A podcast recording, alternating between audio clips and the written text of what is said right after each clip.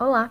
Este é o quinto episódio do podcast Música Sem Nome, com Heloísa Carboneira e Otávio Deluc, ambos músicos, violinistas e produtores deste podcast. Apesar do título um pouco poético, este episódio trata sobre as nossas experiências como professores de música. Se você vem acompanhando os podcasts do Música Sem Nome, você já sabe que nos episódios anteriores a gente tratou um pouco sobre as nossas experiências, mas principalmente sobre o viés de sermos alunos. Ser professor, dentro da formação de um músico clássico, também é uma parte importantíssima e por isso trazemos este assunto nesse episódio. Mas, se você ainda não ouviu os episódios anteriores, corra, vá ouvir. Mas fique tranquilo que se este é o primeiro episódio que você escuta, não tem problema, você não vai ficar perdido. Esperamos que vocês gostem.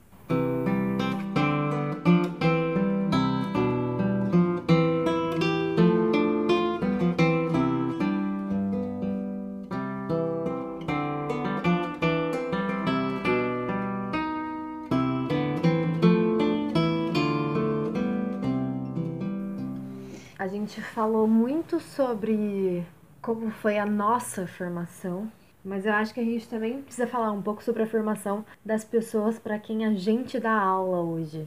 Então, comenta um pouco, Otávio, sobre quando, como você começou a dar aulas, como foi um pouco esse processo de aprendizado, porque a gente aprende a dar aulas também, né? E eu acho que você pode falar tanto em relação às aulas que você dá hoje de violão, quanto às aulas que você começou a dar nos seus estágios da licenciatura, né? Que é uma experiência que eu não tenho. Fala aí, como é que foi para você? Tá, eu comecei a dar aula, eu já tenho nossa, já tem uns sete anos que eu, que eu sou professor, assim. É, eu comecei, eu acho que com, por volta de uns 15 anos, aquela coisa, não tinha ninguém na época porque que dava, lecionava violão na cidade pequena, eu falei, poxa, eu vou, vou começar a fazer isso. é, mas por uma vontade de querer, né, spread the word, espalhar a palavra, né, você quer ouvir a palavra do violão, né, claro, nessa época eu já estava já tava frequentando a faculdade, então tinha alguma orientação. Meu irmão foi muito importante para mim nisso, que eu tive muita orientação pedagógica com ele, que é outro professor de violão da FSJ. Foi fundamental.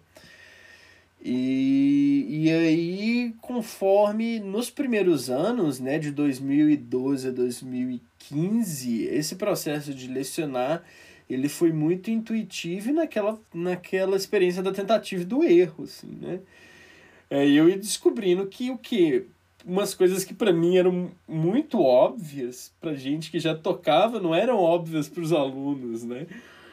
É, então esse processo, né, essa metodologia, você começa a desenvolver desde cedo. Eu acho que isso isso me ajudou muito na questão performática também. Eu acho que lecionar é uma parte, pelo menos para mim, fundamental ao tocar né? Eu não gostaria de só tocar ou só lecionar, eu gostaria de que uma coisa meio que fomentasse a outra.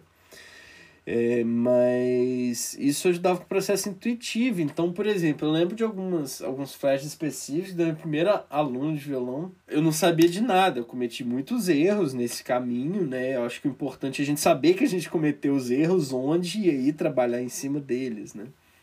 Então eu cometi muitos erros. Eu lembro de algumas imagens muito específicas do que a gente estava trabalhando uma música e aí eu falava, eu falava, vamos fazer isso daqui. E a pessoa virou para mim e falou: "Ah, como que eu vou fazer isso?"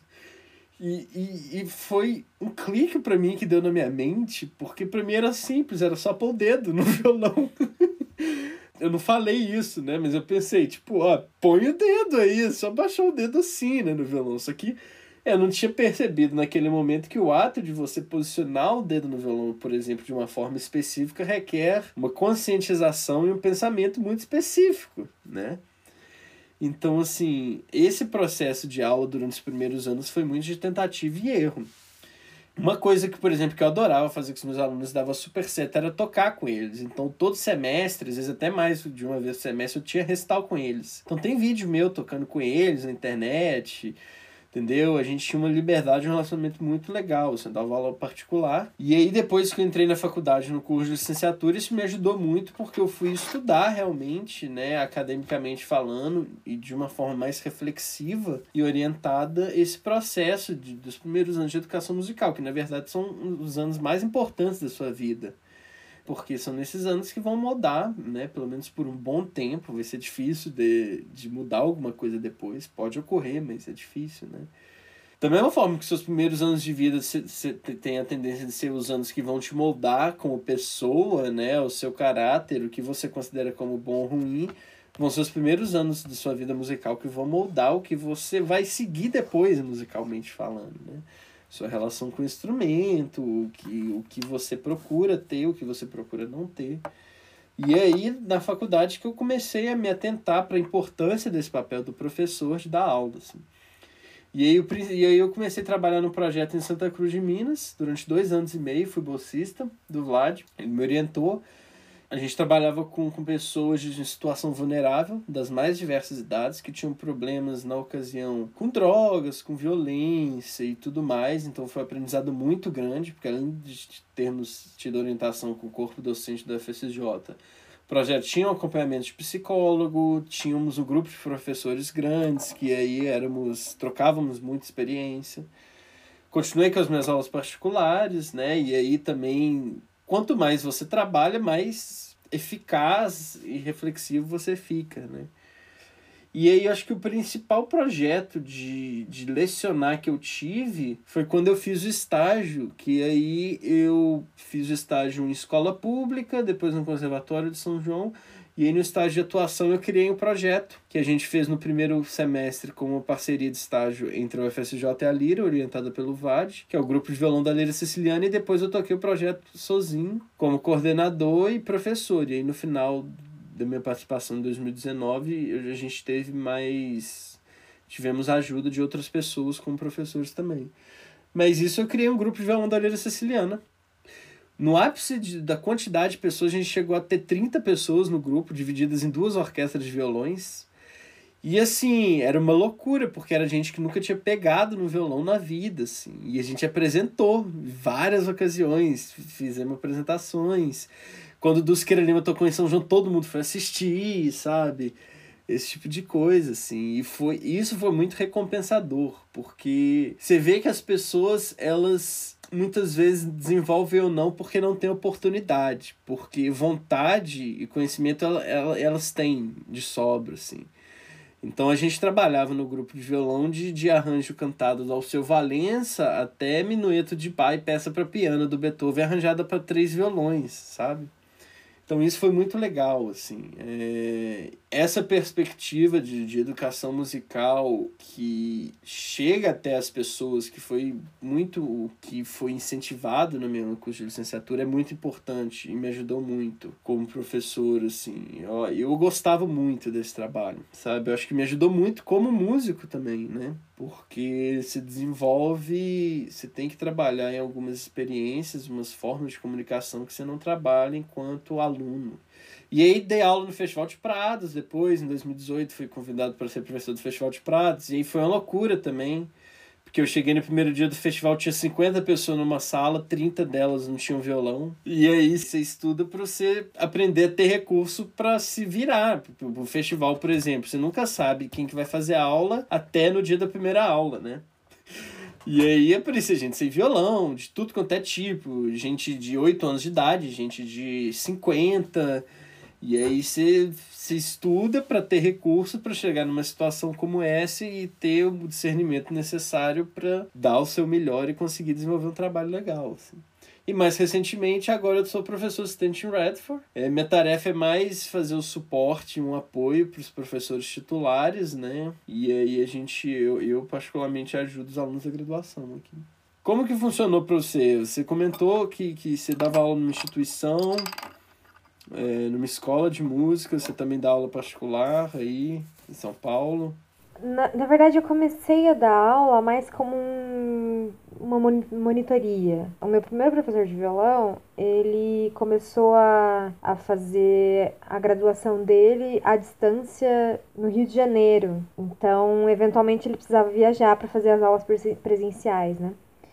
E nesse período eu já, já tinha acabado de me formar o curso técnico e eu comecei a dar aula para um ou dois alunos dele uh, enquanto ele viajava. Para mim foi incrível porque foi a minha primeira experiência realmente monitorando, mas é, numa situação em que eu ainda tinha o apoio do professor, né? E então eu já eu tinha uma, não era eu quem escolhia a atividade. Quem escolhia a atividade era o professor. E eu aplicava a atividade. Então era, era meio que a primeira noção assim de que eu podia ter sobre como planejar uma aula, como, como passar um conteúdo, mas sem ainda ser extremamente 100% responsável pelo desenvolvimento, né? pelo, pelo processo né? do aluno.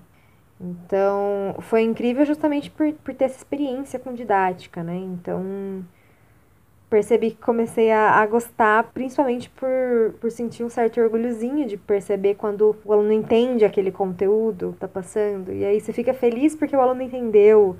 E é um processo em que o aluno, tendo entendido e tendo realizado, ao mesmo tempo em que o aluno fica feliz de ter realizado, você fica feliz de ter feito parte daquilo. É, é bem legal, assim.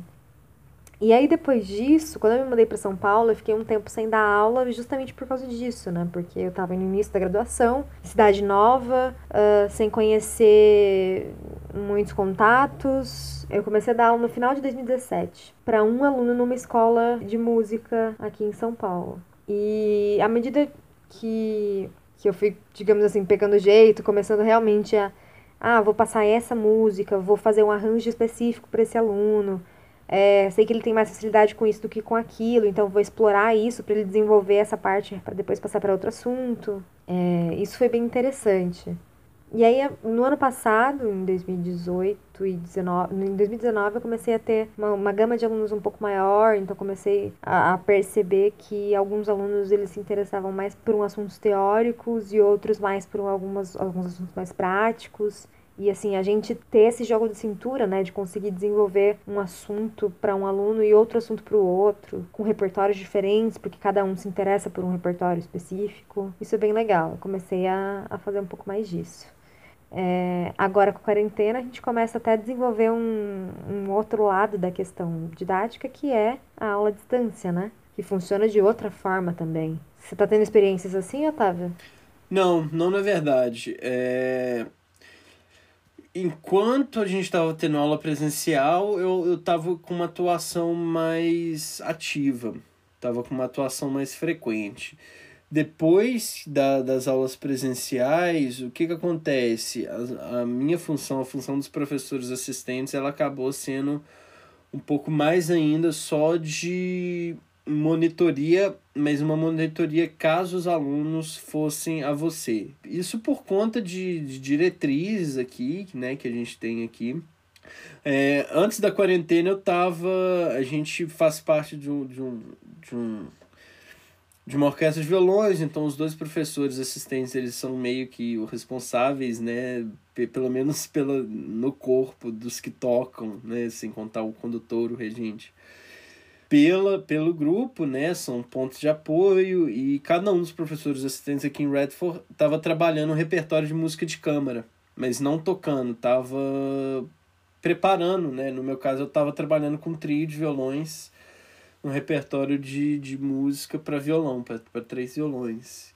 E aí meio que nós estávamos lecionando essa disciplina para eles, da graduação. E aí fora isso, temos as aulas normais é, por que, que eu tô falando isso? Porque isso tudo foi cancelado e aí tudo virou aula online, que aí a gente deixa várias horas disponíveis para os alunos, mas que na maioria das vezes não são tão usadas por conta do, de toda a situação online. Que, que você tá achando dessa, dessa, dessa experiência online de, de lecionar? Hum, eu acredito que a aula online ela, ela traz muitas facilidades que é essa questão de você realmente não precisar se deslocar a lugar nenhum, mas ela também tem limitações. Com vários colegas eu venho conversando sobre, sobre essa questão de não poder, por exemplo, ter aula e dar aula de violão é, de instrumentos em geral, requer até certo ponto uma, uma atenção específica em relação à técnica, em relação à postura, em relação ao movimento, em relação à sonoridade, que são coisas que acabam ficando um pouco prejudicadas quando você está numa, numa situação online, porque, em primeiro plano, você não consegue ter uma, uma visão 360 graus do aluno. Então, se aquele movimento pode ser prejudicial, pode causar dor, pode ter algum tipo de tensão. Você não consegue ver, porque você só vê é, por um único lado, por um único ângulo. É, se aquele movimento não é exatamente o mesmo movimento que você faria, se você quer verificar se a mão do aluno está solta o suficiente para você fazer um movimento e, e, e demonstrar, e encostar e ter aquele contato físico, isso já fica impossibilitado. Na questão de sonoridade, vai depender muito de qual é a chamada de vídeo que você usa, qual é o tipo de, de plataforma que, que tem realmente uma latência menor, assim, um tempo de defasagem de som menor, o menor possível, né? Uh, e principalmente a, a questão de microfone, né? O microfone que que capta o som do seu, do seu violão e o alto-falante que vai enviar o som para outra pessoa e vice-versa, vai alterar muito as ondas sonoras do, do que você espera do, desse resultado sonoro. Então vai, vai ter algum tipo de alteração. Então você não vai conseguir ouvir exatamente a mesma coisa, você não vai conseguir definir com tanta precisão se essa nota está realmente um pouco mais piano do que a outra se você consegue ouvir as três notas do acorde quando elas são puxadas ao mesmo tempo. Você não consegue definir se. A definição sonora perde qualidade, de qualquer forma, infelizmente. Então, é, é, claro que com todas as facilidades, e nesse momento de pandemia é realmente meio que a única solução, né? Mas a gente precisa tomar cuidado para que, mesmo que que, sei lá, mesmo se existir realmente alguma, até certo ponto, algum nível de substituição da aula presencial para aula online, que ela não seja 100%, né? Porque na música o presencial é imprescindível.